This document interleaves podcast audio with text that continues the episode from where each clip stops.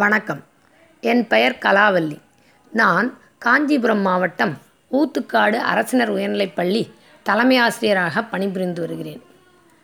X மற்றும் Y என்ற இரண்டு கதாபாத்திரங்கள் மூலம் சில கருத்துக்களை உங்களிடம் பகிர்ந்து கொள்ளலாம் என எண்ணுகின்றேன். ஒரேவித நிகழ்ச்சிகளை சந்திக்கும் நம்முடைய எக்ஸ் மற்றும் ஒய் அவற்றை எவ்வாறு எதிர்கொள்கின்றனர் என்பதை இன்று பார்க்கலாம். வழக்கம் போல நாலரை மணிக்கு அலாரம் வைத்துவிட்டு தூங்கச் சென்றார் எக்ஸ். அலாரம் என்னவோ சரியான நேரத்திற்குத்தான் அடித்தது. அசதியில் சற்று அசந்து தூங்கிவிட்டதால் அலாரம் அடித்த சத்தம் அவருக்கு கேட்கவில்லை. கண்விழித்து பார்த்தபொழுது நேரம் ஐந்தரை மணி.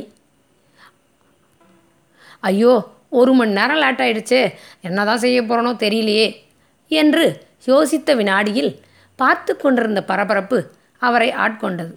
சரி, சமையல் செய்யலாம் என எண்ணி ஸ்டவ் பற்ற வைத்தார். கேஸ் காலியாகிவிட்டிருந்தது. சே, என்னடா இது, ஏற்கனவே லேட்டு, இதில் இந்த நேரம் பார்த்து தானா இந்த கேஸ் காலியாகணும் என்று நினைத்தவுடன் எதிரில் இருந்த எரிச்சல் அவரிடம் ஒட்டி கொண்டது. இந்த பரபரப்பும் எரிச்சலும் அவரிடம் வந்த பிறகு அவர் செய்த அனைத்து வேலைகளுமே தவறாக முடிந்தது.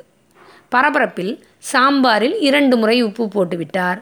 மகனுக்கு லஞ்ச் பேக் ரெடி செய்யும் பொழுது அவசரத்தில் தண்ணீர் பாட்டிலை கீழே தள்ளிவிட்டார்.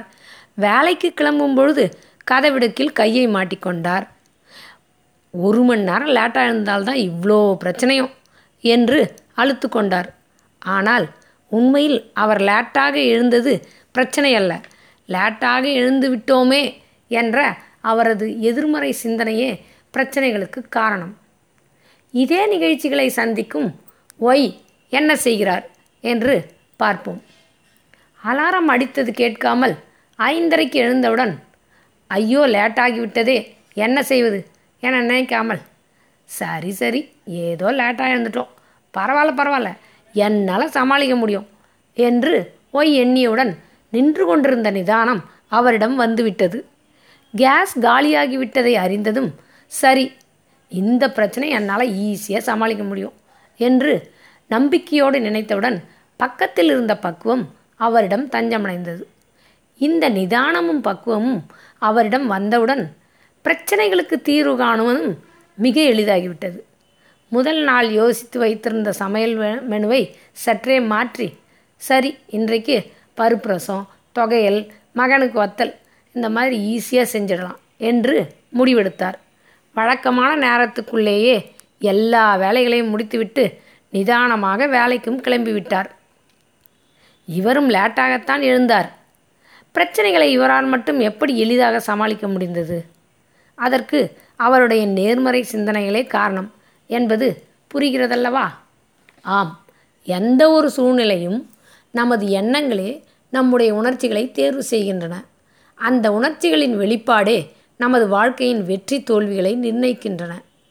நேர்மறை உணர்ச்சிகளான அன்பு, அமைதி, இரக்கம், பாசம், பொறுமை போன்றவற்றை வெளிப்படுத்தும் பொழுது நமது வாழ்க்கை வெற்றியை நோக்கி நகர்கிறது.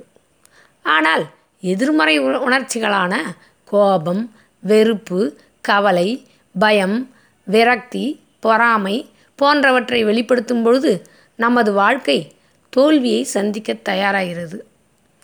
எனவேதான் கணியன் பூங்குன்றனார் தீதும் நன்றும் பிறர்தர வாரா என சொல்லியிருக்கிறார் போலும். நமது எண்ணங்களே நமது தீமையையும் நன்மையையும் முடிவு செய்கிறது. அதனால் நம் எண்ணங்களை தேர்வு செய்யும் பொழுது மிக கவனமாக இருக்க பழகிக்கொள்ள வேண்டும். அது சரி, வீட்டில் பிள்ளைகள் என் சொல் பேச்சை கேட்பதில்லை, என் கணவரோ எதையும் காதில் வாங்குவதே இல்லை, வேலை செய்யும் இடத்திலும் நிம்மதியே இல்லை, நான் என்ன செய்வது என்று கேட்ட எக்ஸுக்கு ஒயின் பதில் என்ன? அடுத்த வாரம் வரை காத்திருங்கள். நன்றி, கலாவல்லி.